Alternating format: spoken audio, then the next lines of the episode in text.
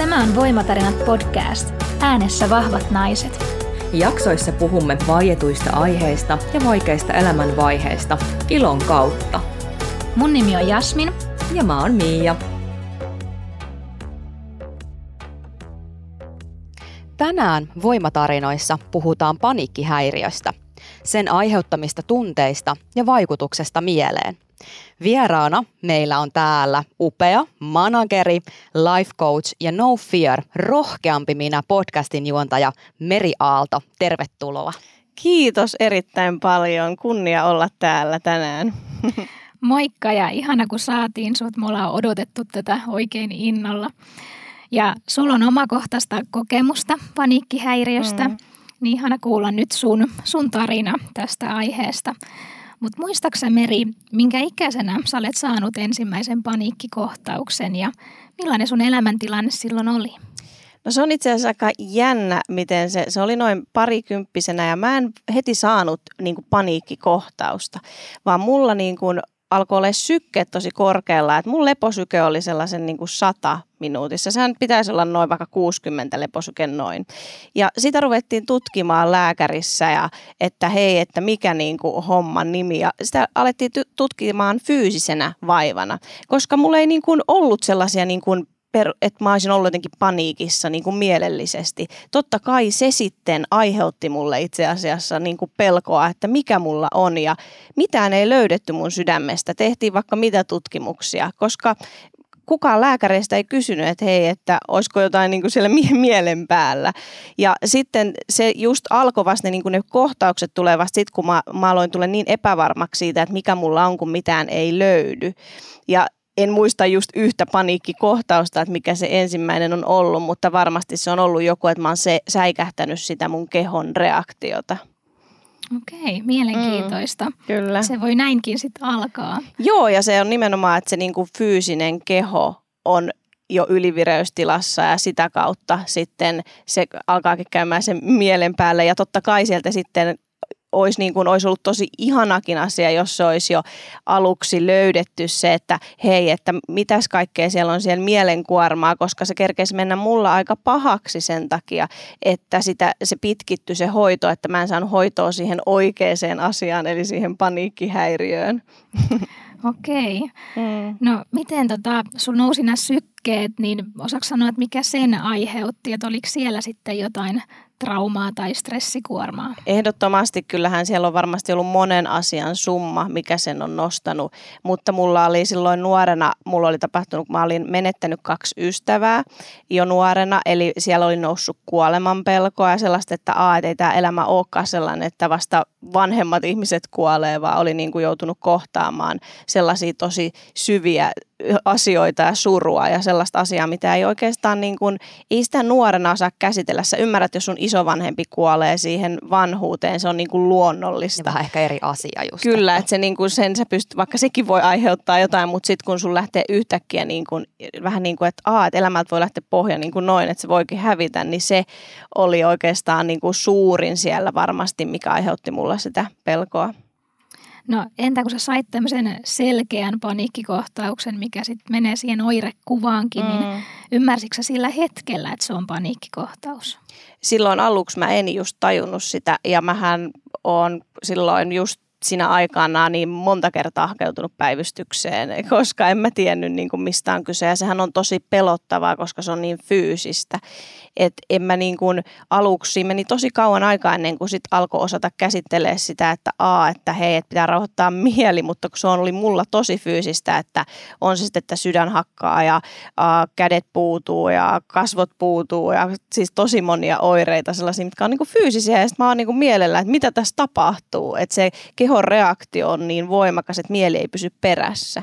Miten usein sulle näitä sitten, kun sun tuli just näitä oireita ja sykkeet nousi ja, ja sitten alkoi tullakin ehkä niiden pohjalta tavallaan niitä paniikki, paniikkihäiriöitä kohtauksia, niin miten usein ne niin toistu? Että oliko ne ihan päivittäin vai oliko se kuukausittain tai oliko siinä mitään sellaista niin jatkumoa?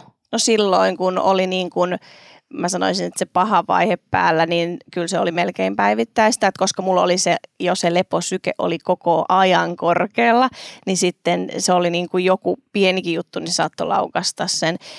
Mutta se oli just sitä aikaa, kun ei oikein niin kuin tiennyt, mistä on kyse, niin sitten se jotenkin oli tosi toistu, toistuvaa, että, ja se olikin niin kuin tosi inhottavaa ja ihan niin kuin sitä sanoisi, että se vaan menee niin kuin paniikkihäiriöön, että se ei ole vaan pelkkä paniikkikohtaus kautta varmaan jo ahdistuneisuushäiriön puolelle siinä mielessä, että kun se oli koko aikaista, se taistele reaktio oli ihan niin kuin siinä tilassa koko, niin, koko ajan.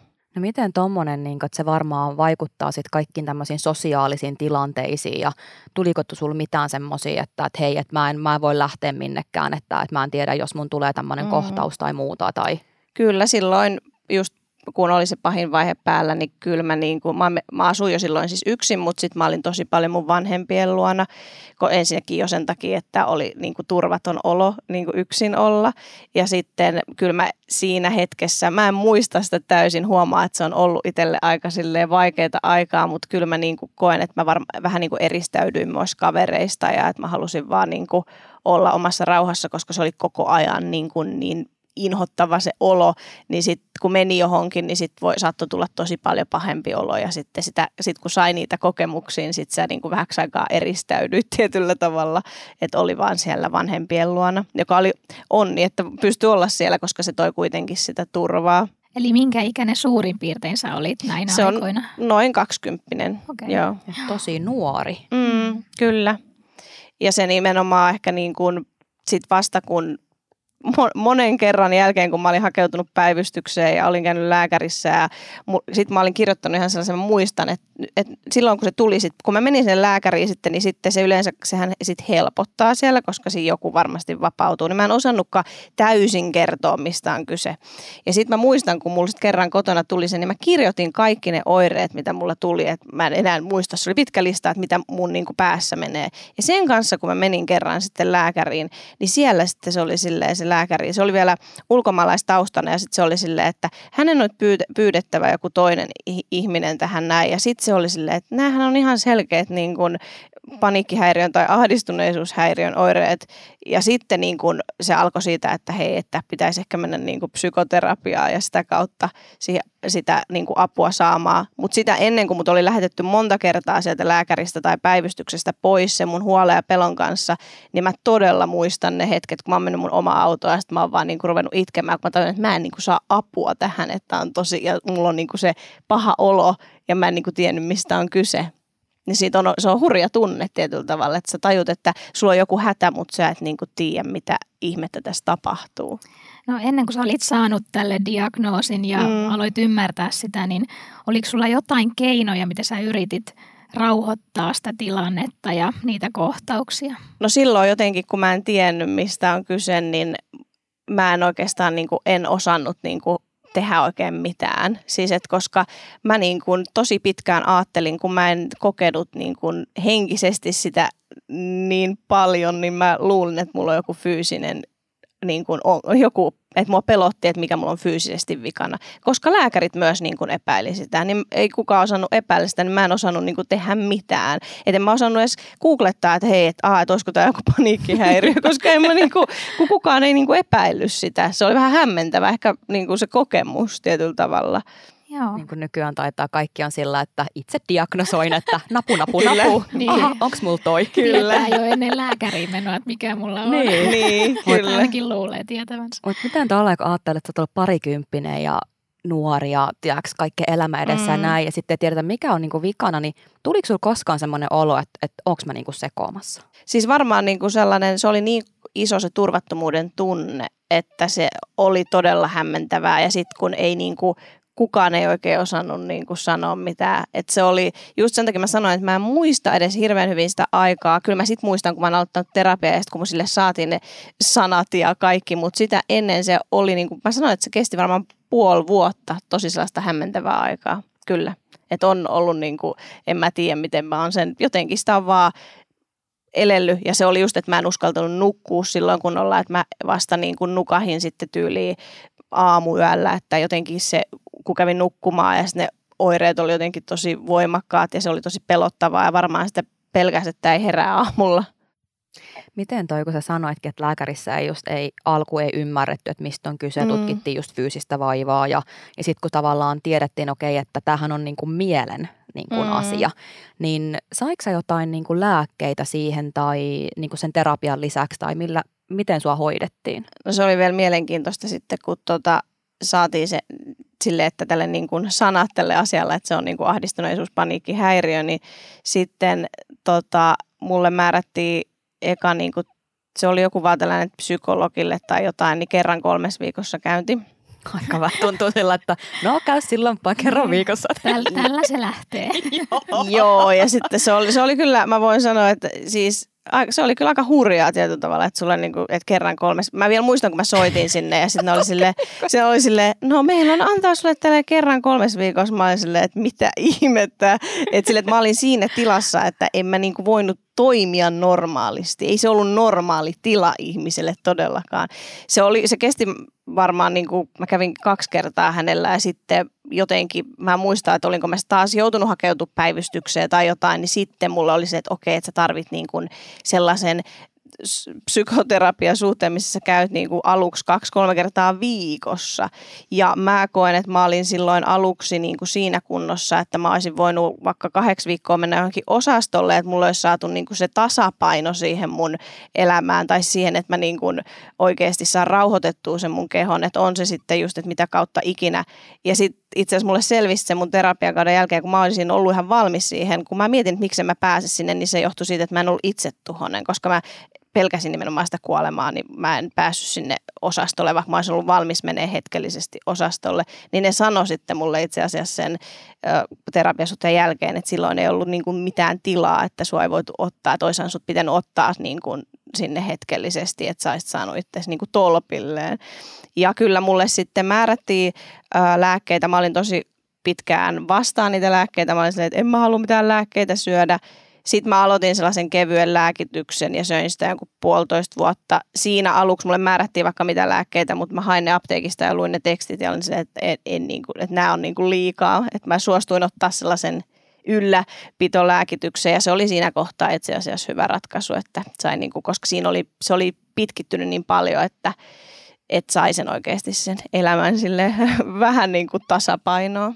Oliko ne jotain rauhoittavia lääkkeitä, psyykelääkkeitä, minkä tyyppisiä Siis oli? ihan niin kuin paniikkihäiriölääkkeitä, että keskushermostoonhan ne vaikuttaa. Ja sitten saimme niin kuin ton, just koska se syke oli korkealla, niin siihen sykkeeseen sykettä alentavia ja sitten myös niin kuin tällainen, jos tulee niin kuin paniikki kohtaus, niin siihen niin kuin vielä erikseen lääke, mutta se, että se mitä mä nyt söin, niin oli se se, se pitkäaikaisempi, jokahan on myös haastava, kun se alkaa auttaa vasta kuukauden tai kahden jälkeen ja se voi pahentaa aluksi oireita, niin sehän oli tällaiselle, kellä oli jo oireita, niin aika haastavaa myös se aloitus. Just sen takia mä olisin ollut valmis jopa menemään sinne osastolle tai johonkin, missä mä en olisi kokonut koko ajan, että mä oon niin kuin niin turvaton olo siis. Ja että sä oot yksin. Kyllä. Niin. Ja mulla oli onneksi sitten mun tota, kummiserkku, joka, jolla on itsellä ollut niin kuin ahdistusta tai masennusta nuorempana, ja se on mua 15 vuotta vanhempi, niin hän niin kuin ymmärsi sitä mun tilannetta ja sitten mä sain olla, silloin oli pieni lapsi silloin, niin mä sain olla tosi paljon siellä ja että mä en ollut sitten yksin, että se, ja hän ymmärsi niin kuin mielen haasteita, niin se oli mulle kyllä tosi iso apu ja tuki ja turva.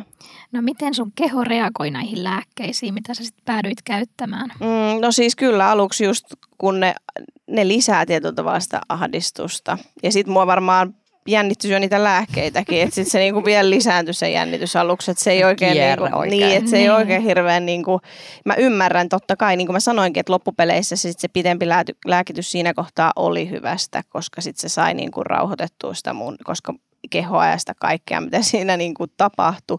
Mutta se just, että ne niin kuin jännitys ja ahdistukset nousi aluksi, niin eihän se siinä tilassa, kun ne on jo tapissa, ne jännitykset nousee lisää, niin eihän se nyt hirveän kiva asia ole. No ei varmasti. Eikä niiden lopettaminenkaan, joten se on myös yksi oma juttunsa. Ja sen takia mä koen, että itseään pitää hoitaa mu- muillakin keinoin, että se ei ole hirveän helppoa. Niin ehkä tuollain hetkellisesti mm. sitten niin. Niin kuin apuna. Kyllä. No sä olit parikymppinen, niin varmaan elämään kuului myös juhlimista ja, ja varmaan mm. alkoholiakin. Mm. Ja sä oot myös avoimesti mediassa kertonut sun suhteesta alkoholiin. Mm ja että oot sen karsinut lähes kokonaan sun elämästä mm. pois, niin missä vaiheessa tämä on tapahtunut ja miten se on vaikuttanut sitten näihin paniikkikohtauksiin? No siis joo, on ollut railakas nuoruus, eikä sitä, sitä sinänsä häpeä ollenkaan. Ja onneksi on saanut kokea silloin ne asiat, että on nuori keho ja jaksaakin paremmin, mutta... Toipuu nopeammin. Ky- toipuu niin. nopeammin, mutta tot, totta kai nyt kun oikeasti kat, katsoo sitä niin kuin nuoruuden, vaikka alkoholin käyttöä, niin kyllä nyt ehkä katsoo, että oli se mun mielestä ehkä liikaa nyt, jos mä mietin. Sille, että koska se, mutta se oli niin normaalia. Nyt musta tuntuu, että nuoret ei käytä niin paljon alkoholia kuin silloin, kun itse on ollut nuori. Niin silloin oikeasti se oli vaan niin normaalia, että juhlittiin aika paljon. Ja et nyt on vähän silleen, että no wow, että on sitä niin kuin tullut niin kuin istuttua. A, keskiviikkona on ne opiskelijapäivät, sitten torstaina on ne, sitten tulee viikonloppu ja sitten oot silleen, okei, okay, sunnarit on sitten ne eurojuomat. Sille ihan oikeasti siis. Ja vaan pappu on niin kuin neljä viikkoa. Ja. Niin, siis että on ne aika niin kuin, ja vaikka eikä se ole mitenkään, että sä olisit mitenkään niin kuin, että sulla olisi joku ongelma. Siis kun se on ihan normaalia. niin sitten nyt kun miettii sitä, niin sille okei, okay, joo. Että... Niin, tai ehkä nykypäivänä meillä kaikilla on ollut ongelma. Nimenomaan. Jos katsoo nyt Jos näitä. katsoo siitä, siis oikeasti. Se opiskelijameininki oli ehkä vähän erilaista. Kyllä. Ja, ja eikä siinä mitään. Sinänsähän nimenomaan, jos nyt miettii, niin jos joskus, niin sitten ainakin itse kokee, että se just se keho kestää myös palautuu. Ja koska itsekin on käynyt töissä ja koulussa ja, kaikki hoitanut, et ei siinä. Mutta tota, en niin kuin, se, että eihän se nyt hyvää sun keholle ja sun ahdistuksille ja kaikille tee. Jos miettii, että jollain, kellä ei ole mitään ahdistus, taustaa, niin kaikkihan nyt tietää, jos on darrassa ikinä ollut, että ahdistaa. Niin mitä sitten, jos sulla on niin kuin siihen taipumusta, niin eihän se nyt hyvää tee. Sehän on ihan niin kuin selkeä asia.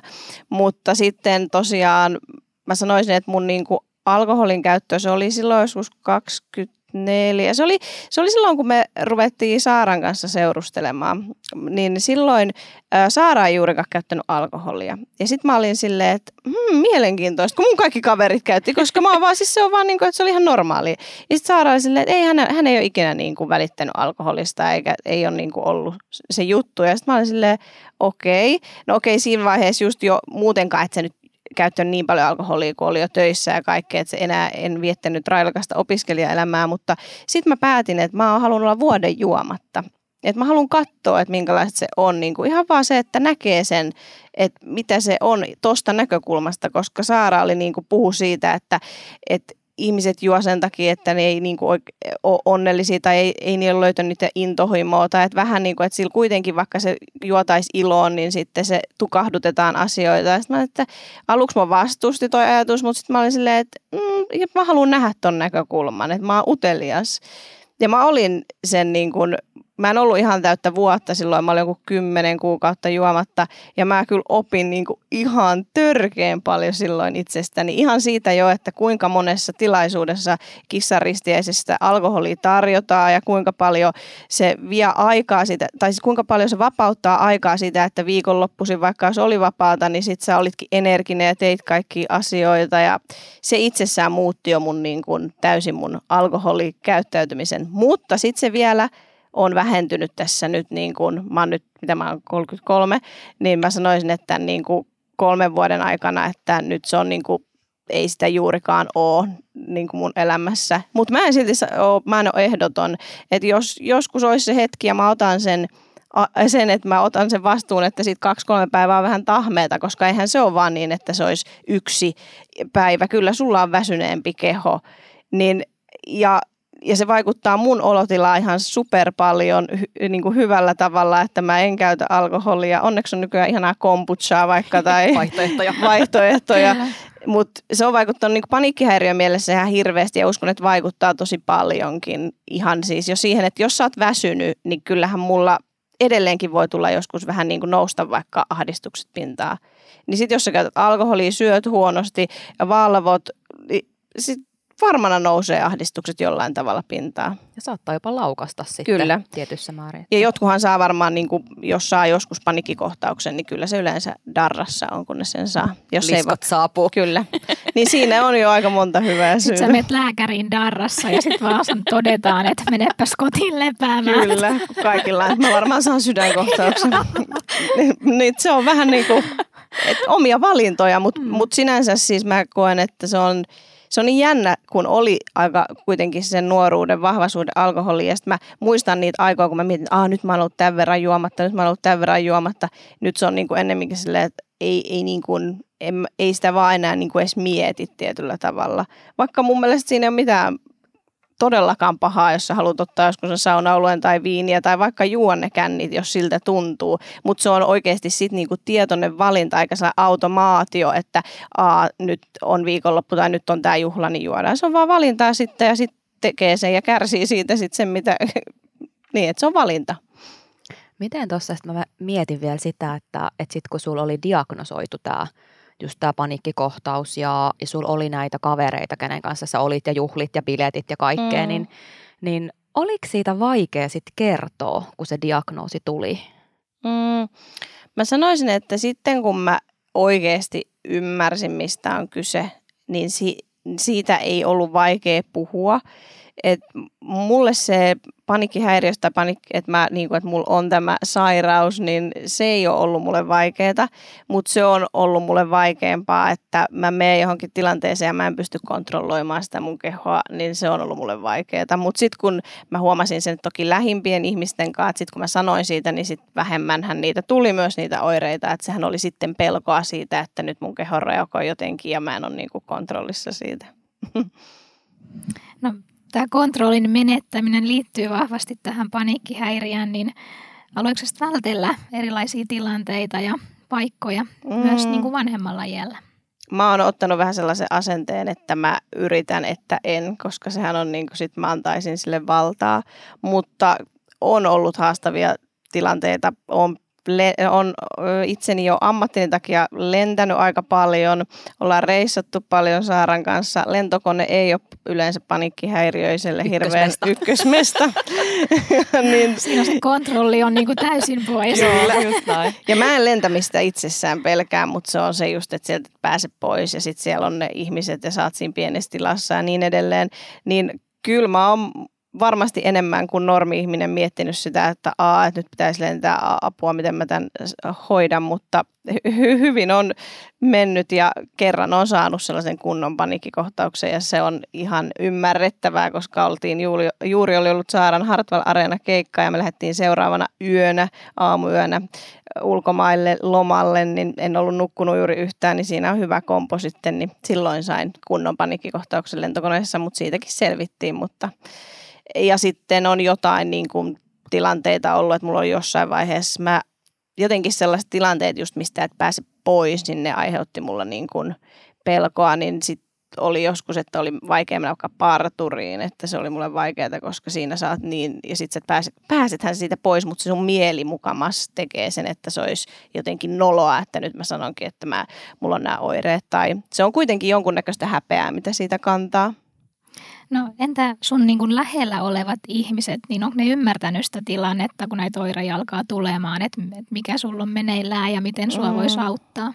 No silloin just parikymppisenä, kun mä vanhemmille tästä kerroin, niiden oli esimerkiksi vähän vaikea ymmärtää. Että jotenkin, koska niiden ikäsukupolvessa varsinkaan tällaisista mielen ongelmista, niin ei, ei ole niin kuin, niillä ei vaan ollut tietoa siitä. Ne yritti parhaansa ja mä oon tosi kiitollinen siitä, että miten ne niin kuin, äh, y- yritti, mutta ei vaan ollut sitä tietoa heillä esimerkiksi. Niin ne oli vähän silleen, että no mitä niin kuin, että vaikea ymmärtää.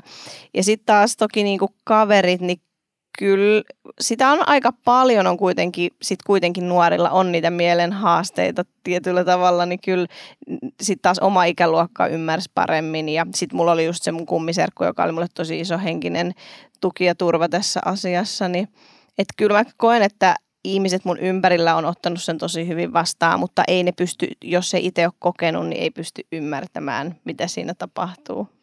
Niin ja varmaan sun vanhemmille olisi ollut ehkä helpompi, että jos olisi ollut joku fyysinen sairaus, mm. niin se olisi ollut tavallaan niin kuin käsiteltävissä. Että ahaa, Itsellekin niin. itse asiassa.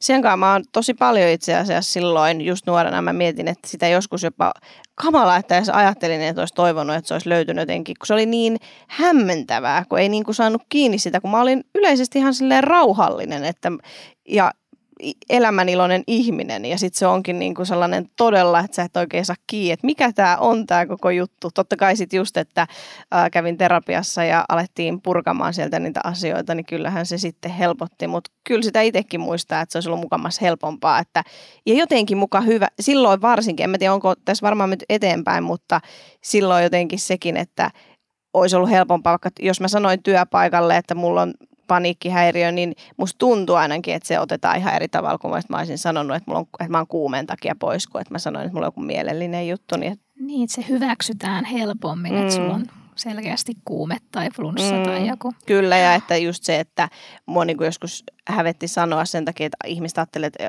haluanko mä tahalla olla pois sieltä töistä mm. tai jotain tällaista, että siihen on kokenut tuollaista häpeää kyllä. Niin ja varmasti ylipäätään mielenterveysongelmiin liittyy semmoista stigmaa, että oletko mm. sitten työkykyinen ja kyllä. tehokas ja ammattitaitoinen mm. ja että ne jotenkin heti yhdistetään siihen. Joo. Kyseenalaistaa just sitä, niin. että onko se pätevä. Niin. Mm. Että, että voiko se olla töissä täällä enää. Mm. Kyllä. Että ainakin niin kuin, mitä, mitä voisi niin kuin ajatella, mihin on itse välillä törmännyt, niin, niin se on hyvin helposti, että sitä mitä ei ymmärrä, niin sitä pelätään. Niinhän se on kaikessa. Sä mainitsit tämän parturin ja lentokoneen, mm. mutta muistaaksä muita tämmöisiä arkisia tilanteita, että mitkä sulle aiheutti näitä niin kuin pelkotiloja tai, tai saattoi laukasta sen kohtauksen? Mm. Mulle varmaan kuitenkin pahin silloin, varsinkin silloin nuorempana, oli se, että just se yksinolo, että se mulle jotenkin yöt kun alkoi tulla yö yksin olo, niin se oli niin kuin suurempi itse asiassa kuin tilanteet ihmisten kanssa. Että se jostain syystä, mulla oli se, joka aiheutti niitä, sitä pelkoa ja just mulla oli sitä kuolemanpelkoa ja niin edelleen, että mä sit oon niin sosiaalinen ja rakastan ihmisiä, niin sit jotenkin mä en jäänyt, kun tiedän, että on ihmisiä, jotka jää sit oikeasti eristäytyy niin kuin tosi vahvasti. Et mä eristäydyin sen hetkeksi, kun mä en oikeasti tiennyt, mistä on kyse ja mun keho oli jossain niin ylikierroksille, että mä en tajunnut, mitä tapahtuu. Silloin oli paniikki. Silloin oli paniikki niin kuin koko ajan päällä. Hullua aikaa, kun miettii sitä nyt. Niin milloin sulla sitten alkoi niin tämä paraneminen, että sul, milloin sä koit, niin kuin, että okei, että, että kyllä tämä tästä ja mä selviin ja mm. tämä alkaa niin kuin helpottaa? Silloin kun mä tosiaan, mä, mulla oli kauan, mun kaksi vuotta varmaan oli se terapiasuhde, niin kyllä se rupesi sitten ja varmaan ne lääkkeetkin silloin auttoi ja alkoi ymmärtää, mistä on kyse, koska sitten kun sä ymmärrät myös, mistä on kyse, niin ethän sä mene myös niin, kuin niin paniikkiin. Niin kyllä sitten niin kuin sitten kun päästiin niin kuin oikeasti se akuutti tila saatiin siitä, koska mä nimenomaan koin, että mulla oli vähän niin kuin sellainen koko ajan päällä joku niin kuin reaktio oli jäänyt päälle, niin mä sanoisin, että vuosi, puoli vuotta vuosi siitä niin alkoi niin kuin oikeasti helpottaa ja sitten alkoi niin kuin taas elämään normaalia elämää liittyy monesti sairauksiin, kun tavallaan aletaan toipumaan ja näin, niin saattaa liittyä myös semmoista luopumista. Mm. Niin tuliko sinulla mitään semmoisia ehkä henkisiä tai ihan jotain tiettyjä tapoja tai muuta, mistä sä koit, että sä joudut luopumaan? Mm. Mä en silloin kokenut, että mä joutuisin luopumaan. Mä sitten yllättävän niin kuin hyvin siitä toke, niin toki kun mä en ole käyttänyt just mitä, en voisi käyttääkään varmaan mitään just kofeiinia tai tollaisia asioita, mutta mä en ollut ikinä juonut kahvia tai tollaiset stimulantit ei yleisesti mm. tee hyvää, että sitten todettiin ihan oikeasti myös se, että mun syke esimerkiksi on sellainen, että se reagoi helpommin, että siksi se on se vaikka, joka kertoo mulle, jos nykyäänkin, että jos mulla on stressiä tai jotain, niin mun syke saattaa nousta vähän korkeammalle. Ja se ei tarkoita, että mulla on paniikkihäiriö päällä, että, niin kuin, että sellaiset niin kuin, et se on ehkä tullut sitten tässä vielä vähän vanhemmiten ja että se, että niin kuin löytää sen, että, että mikä auttaa siihen, että pysyy niin kuin tasapainossa. No sitten mä mietin vielä luopumisen vastakohta, että no onko tullut jotain uutta, sit mitä on tullut sun arkeen tämän sairastumisen myötä? Mm, mä koen, että silloin just kun tämä tapahtui tämä parikymppisenä tämä eka vaihe, niin ehkä silloin se oli vaan silleen, että se hoidettiin se asia ja vähän niin kuin that's it tietyllä tavalla. Mutta nyt sitten kun muu myöhemmin tuli just tässä 2016, 2017, 2018, kun paloin loppu ja tuli uudestaan mun se heikko kohta on sitten se paniikkihäiriö, että se keho reagoi. Niin sitten tietenkin niin kuin, tämän jälkeen mä oon oppinut niin paljon enemmän siitä, että mitkä asiat tuo mulle hyvää. Että ehkä sitä on vähän vanhempi ollut jo sit ja oikeasti niin kuin miettii pitkäkestoisesti niitä asioita. Että on tosi paljon, mä oon aina tykännyt luonnosta, mutta mä tiedän, että luonto rauhoittaa tai rentoutusharjoitukset ja ne on mennyt vähän käsi kädessä oma henkisen kasvun kanssa muutenkin nämä asiat, että kyllä mä koen, että mä oon saanut tosi paljon hyvää myös tästä. Okei. Okay. No, sä kerroitkin nyt, että on uusiutunut tässä mm. lähitulevaisuudessakin viime vuosien aikana ja sä kerroit muun muassa mediassa, että 2019 sun aviopuolison Saaran tämän Euroviisun rumban mm. ja hektisen elämäntilanteen vuoksi sulle just tuli burnout ja mm. paniikkikohtaus uusiutui, niin oliko siinä mitään merkkejä ilmassa? Osasitko sä lukea niitä, että nyt täytyy rauhoittua? Juu, kyllä, kyllä, kyllä. Kyllä se lähti siitä, että X-Factor oli 2016 ja muutetaan uuteen maahan ja hirveä pyöritys ja mäkin silloin vasta vähän ennen sitä hyppäsin managerin pestiin, mutta en mä ta- ihan tajunnut, että mitä siinä tapahtuu eikä me osattu varautua siihen, mitä kaikkea siinä tapahtuu, että jos kuukauden aikaan tulee 5000 sähköpostia ja hoidat koko Suomen kaikki, en mä, siis se oli jotain. Kuulostaa aika hurjalta. Eikä siis, ja, Tulee hiki, kun ihan, Joo, joo, ja sitten samaan aikaan niin se pyörityshän oli ihan älytöntä ja kaikki uusi kulttuuri ja uusi kieli ja kaikkea. Ja sitten se jatkui se rumpa siitä niin kuin siihen just siihen Euroviisuihin asti. Et siksi se Euroviisut oli vaan niin kuin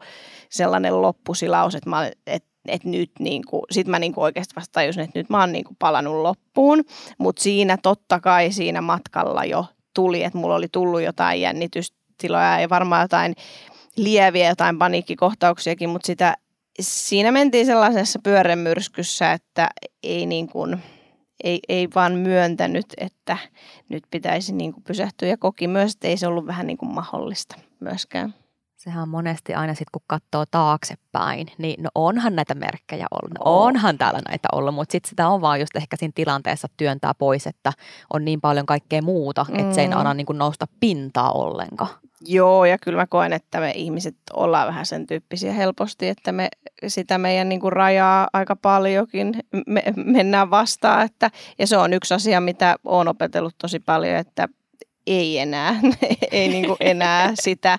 Ja se on varmasti, mitä tulen opettelemaan vieläkin, että eihän se ole ei se ole helpointa, mutta sitten just se, että mitä on sitten saanut siitä, niin mä vastattiin tietyllä tavalla, kun mä paloin loppuun, niin siitä alkoi ihan ihan uusi kokonaan niin kuin henkisen kasvun myös prosessi, että mä tajusin, että mä oon ollut sellainen, että mä oon liikaa vaikka, että mulla on ollut sellainen vähän niin kuin kiltin tytön syndrooma, mitä meissä tosi monessa suomalaisessa naisessa on, että me miellytetään, omat rajat on ihan missä sattuu ja mä oon niin kuin pääs, saanut niin paljon, koska jos en mä olisi niin kuin mennyt sinne ääripäähän, niin mä en olisi oppinut näitä asioita. Ja nyt mä oon niin kasvattanut sitä omaa voimaa ja omia rajoja ja sitä kaikkea. Ja sit nyt nimenomaan se, että ei enää niin kuin tarvi sitä, että A, että A tuntuu paskalta, tuntuu paskalta, tuntuu paskalta, A nyt ollaan näin huonossa tilanteessa, vaan silleen, että sitten kun oikeasti tulee se raja vastaan, niin on silleen, hei, mitä mä voin nyt tehdä.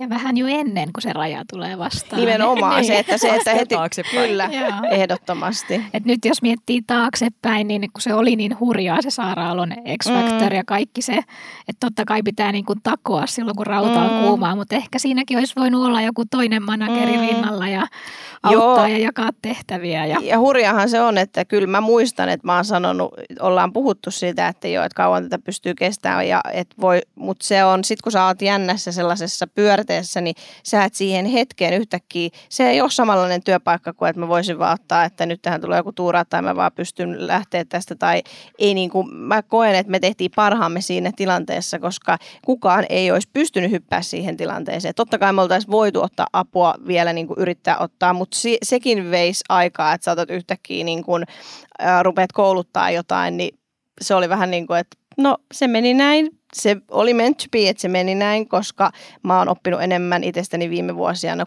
vuosina kuin ikinä, että nämä on näitä elämä, joskus ne syvimmät kuopat on niitä isoimpia opettajia.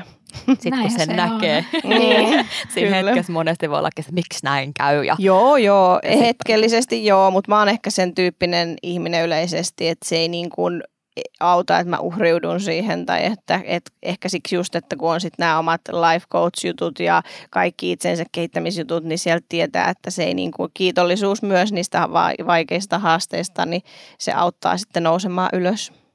Ja se varmasti on ehkä myöskin vienyt tavallaan sua kohti tota hyvinvoinnin polkua ja sitä, että sä voit auttaa myös muita mm. hyvinvoimaa ja teet just life coachina töitä mm. ja NLP-valmentajana, mm. niin miten tämä, kun sä oot varmaan oppinut ihan hirveästi ja just saanut paljon niinku uutta, mm. niin miten se esimerkiksi näkyykö se sun niissä valmennuksissa tai workshopeissa tai muussa, mitä mm. sä sitten ohjaat? No kyllä mä, mä uskon siihen, että valmentaja voi niin kuin opettaa siihen asti, kun, mihin asti se on itse mennyt ja mitä se on itse kokenut, niin kyllähän se vaikuttaa ihan hirveän paljon. Ja se tietynlainen armollisuus itseä kohtaan ja se kaikki, kaikki tieto ja taito, mitä mä oon oppinut, niin jo aika nuoren ikää kokenut aika paljon, niin totta kai se näkyy siinä. Ja ehkä koenkin silleen, että on niin kuin t- tähän ikään jo kokenut monta elämää, että niin se auttaa niin kuin ihan hirveästi kaikessa ihmisten ymmärtämisessä. Mä myös koen, että se kaikki niin kuin mun, uh, mä oon tosi paljon tavannut erilaisia ihmisiä silloin jo nuorena. Mä oon niin kuin ollut just erilaisissa piireissä ja tuntenut tosi erilaisia ihmisiä, niin se kaikki on niin kuin kasvattanut sitä, että mä ymmärrän erilaisia taustoja ja että jos mä olisin vaan yhdestä linjasta tullut ja ollut vaan, niin mulla olisi paljon suppeempi se, että mulla on tosi niin kuin laaja niin kuin ymmärrys ihmisiä kohtaan, että se on antanut mulle ihan hirveän paljon. Ja myös ne haasteet, koska tietyllä tavalla mitä sä koet, niin sit sä voit ammentaa niistä ihan hirveästi. Tuntuuko, että sä oot löytänyt sun intohimon? Tuntuu ehdottomasti. Kyllä siis se, että mä saan auttaa ihmisiä, mikä ikinä se on se väylä, tuoda ihmisille apuja niin kun, ja kaikkea siis se on niin iso maailma toi itsensä kehittäminen. Siinä on niin paljon ja unelmointi ja kaikki ja niin kyllä se on todellakin se mun juttu ja se on niin hassua, koska mä tosi kauan sanoin, että mä en tiedä mikä mun intohimo on ja sehän johtuu siinä, että mulla on ö, kotona peili, jolla on tosi vahva intohimo, niin sitten sitä rupesi peilaamaan, että ei mulla ole tollasta ja sitten Saara oli silleen, no mä näen sen kyllä ihan selvästi, että koko ajan mitä sä teet, sua kiinnostaa ihmisen mieli ja miten se toimii. Ja sitten mä kauan niin jankutin sitä, että en mä tiedä, en mä tiedä, en mä tiedä, mutta sitten mä yhtäkkiä olin silleen, aina, sehän on sitä, mitä mä koko ajan haluan tehdä. Eli. Niin, ja mun mielestä sä olet oikein hehku, kun sä rupesit niin kuin avaamaan tätä. Että, Kyllä. Että ihan selkeästi semmoinen ehkä sydämen ääni siellä. Joo, ja taustalla. se on just se, että se ö, kotona oleva on nähnyt sen koko ajan, koska sitten se näkee, miten mä sytyn, kun mä puhun niistä asioista ja kaikki. Sehän on joskus, että ne lähimmät näkee sen niin kuin sussa ja sitten sä itse oot silleen, mikä, mikä, mikä, mutta ehkä se on ollut tietynlainen sellainen polku, mikä on myös pitänyt tapahtua itselle, että hakee vähän itseään. Mä oon kokeillut, mä oon ollut erilaisissa työpaikoissa ja kokenut kaikenlaista ja sitten se on tietyllä tavalla nimenomaan tuonut mut siihen, että mikä mä nyt oon. Miten tämä kaikki muutos ja tämä intohimo, minkä sä oot löytänyt, niin onko se muuttanut sun identiteettiä tai jotenkin, että miten sä näet itses nykyään? siis ihan hirveän paljon. Se, että, onko ihan eri meri? No on kyllä ihan eri meri. Mä olin sellainen... Eri meri. Kyllä. Mä todellakin olin just se ää, tyyppi, joka on ollut niin kuin, koulumaailma on ollut vaikeaa ja en ole todellakaan uskonut itteeni ja mä oon ollut sellainen identiteetti ja uskomus, että mä oon vaan tällainen seiskan oppilas ja mulle ei todellakaan siis niin kuin normikoulu ollut mitenkään helpointa ja mä en ole niin kuin oppimalla silloin, siis lukemalla oppinut hirveän hyvin ja on ollut tosi niin kuin just sellainen ei niin kuin hirveän positiivinen kuva siitä, että mä nyt saavuttaisin jotain suurta ja niin edelleen ja niin edelleen. Mutta sitten on silleen, nyt mä oon niin kuin, ja selittänyt vielä Saarallekin, että mä en ole yhtään luova ja Saara on katsonut vaan silleen vieressä, että mä en luovempaa tyyppiä tiedä kuin sinä. Ja sitten kun on ruvennut käymään niitä juttuja läpi, niin siis kyllä mun niin kuin, mä siis todellakin uskon itteeni ja niin kuin arvostan itseäni ja pidän niistä omista rajoista huolta ja uskallan unelmoida suuria ja en mä tiedä, siis on niin kuin muuttunut ihan päälailleen kaikki. Ja just se, että todellakaan tarvista alkoholia siihen, että et voi niin kuin kyllä lähteä. Kyllä lähteä. Mutta se on just näin, että ne on, isoja muutoksia on tapahtunut ja se kaikki on tapahtunut sen niin kuin sisäisen työn kautta. Ja sen takia se on mulle niin tärkeää, koska mä näen jokaisessa ihmisessä potentiaalia, mutta siellä on vaan niin paljon niitä kerroksia ja haasteita ja uskomuksia ja traumoja ja ohjelmointeja, mitkä niin kuin vie ihan väärään suuntaan, mutta kaikissa on ihan samalla tavalla. Siksi mä haluan myös puhua tästä, koska mä en ole ollut se, että kaikki olisi ollut aina helppoa. Ja todellakaan mä oon ollut just se niin kuin, just juhlinut paljon ja on ollut se seiskan oppilas ja kokenut, että en mä tiedä mitä mä teen ja ei ole kiinnostanut työt ja on vähän kaikkea tollasta ja sitten on nyt on silleen, että mikä elämä se oli, että haluan olla siinä esimerkki muille, että sun pitää vaan löytää se oma juttu ja tehdä niiden sisäisen työn kanssa töitä, että löytää sen oman voiman. No, mä olenkin ihan itse voimaan. Joo. Ihanaa, yes, se on se mun missio. ja täällä on ainakin mission complete. Kyllä, yeah. Koska voitaisiin tulla Mian kanssa sun workshopiin. No, kuule. Kyllä, kutsua laitetaan, kutsua laitetaan. No miten sä Meri huolehdit sun hyvinvoinnista? No mä koen, että mun koko elämä tällä hetkellä on silleen, että mä keskityn siihen, että mulla on hyvä olla. Mä syön siis, jos nyt antaa konkreettisia esimerkkejä, siis kaikista tärkeimmät on hyvät yöunet. Viime yönäkin yhdeksän tuntia vedettiin sikeitä. Ai, Mites että meillä, oli Jasmin? Olisiko ollut sinne neljä, viisi tuntia? No niin, no niin, kyllä, kyllä. Ja sinne, sitten sinne retriitille tai workshopiin tarvii laittaa kutsua. Mutta yöunet on ykkönen. Siis mulla lähtee kaikki yöunista ja se on niinku ihan, ihan siis ehdottomasti ykkösjuttu. Sitten tota, äh, hyvä puhdas ruoka. Ja nyt puhutaan siitä, että mä sanoisin, että 80-90 prosenttia sitten tietenkin saa olla joustava. Mä niin kuin mä sanoin, mä en ole ehdoton missään, mutta huolehdin niin kuin siitä. Se mä saan siitä niin paljon ene, enemmän energiaa ja hyvää oloa ja käytän hyviä lisäravinteita ja juon vettä ja en käytä siis esimerkiksi valkoinen sokeri on minimissä. Ja, ja just tässäkin, että jos nyt mennään joskus johonkin jätskille, niin joo, that's fine, mutta että se, että se ei kuulu mun arkeen, ja sitten just mielellisesti medi- meditoimista teen. Ja sitten nyt itse asiassa tänä vuonna rupean opiskelemaan yin ohjaajaksi ja on niin kuin, ja tietenkin siis nämä mun niin kuin nyt mä on lopettelen just NLP-masterin opinnot ja jatkan NLP-treenerille, eli haluan kouluttajaksi, että voin sitten opettaa myös NLPtä eteenpäin, niin ne on aina myös omia matkoja, koska niistä tehdään niin paljon sitä omaa sisäistä työtä, kun me harjoitellaan niitä, niin mä sanon, että ne on aina sellaisia huikeita matkoja itseensä, että mä koen, että mun hyvinvointi on se niin kuin mun ykkösjuttu, niin kuin kaikesta. Se on tietyllä tavalla osa mun työtä ja mun elämän niin kuin tehtävää, että koska mitä paremmin mä voin, niin sitä paremmin ja enemmän mä voin antaa muille ja ammentaa, että mikä toimii ja mikä ei toimi. Tuosta muuten ihan lyhyesti, tota, jos joku kuulija ei välttämättä tiedä, mitä on NLP, niin Hmm. ihan lyhyesti kerrotko Joo. vielä?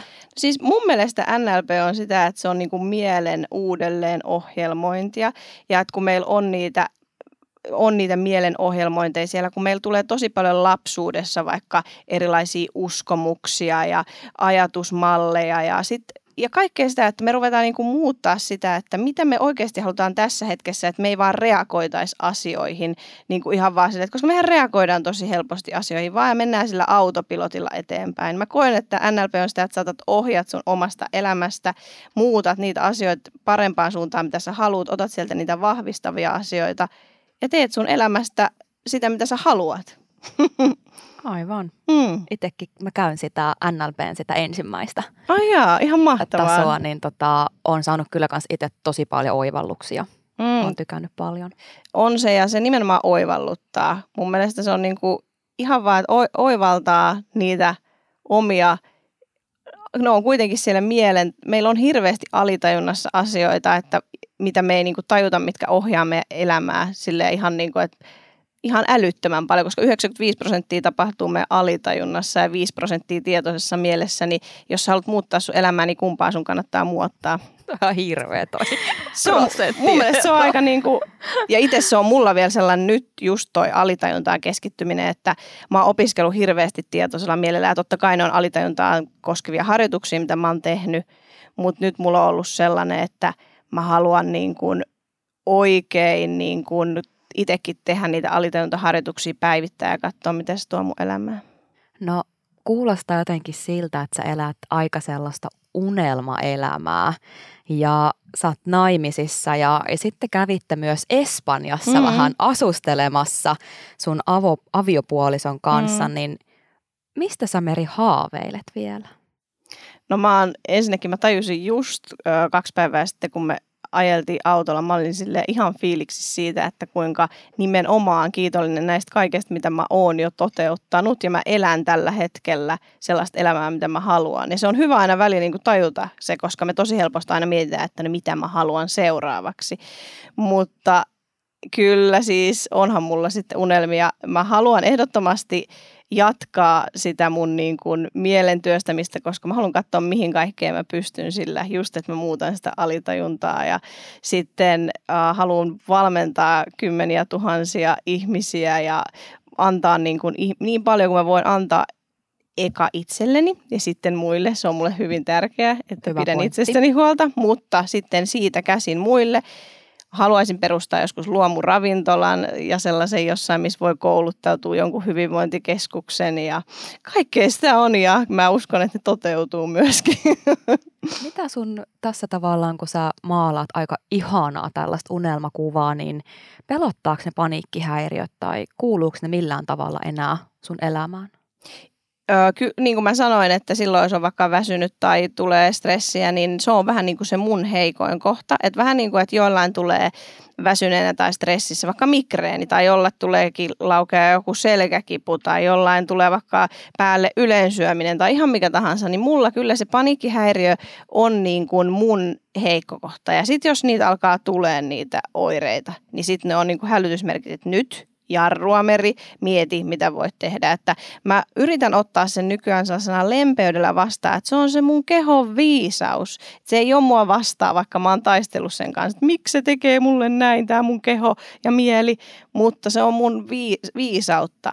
Ja mä niin kuin uskon ja toivon, että mä nimenomaan sillä, että mä työstän itseäni ja teen näitä asioita, niin se koko ajan menee parempaan suuntaan.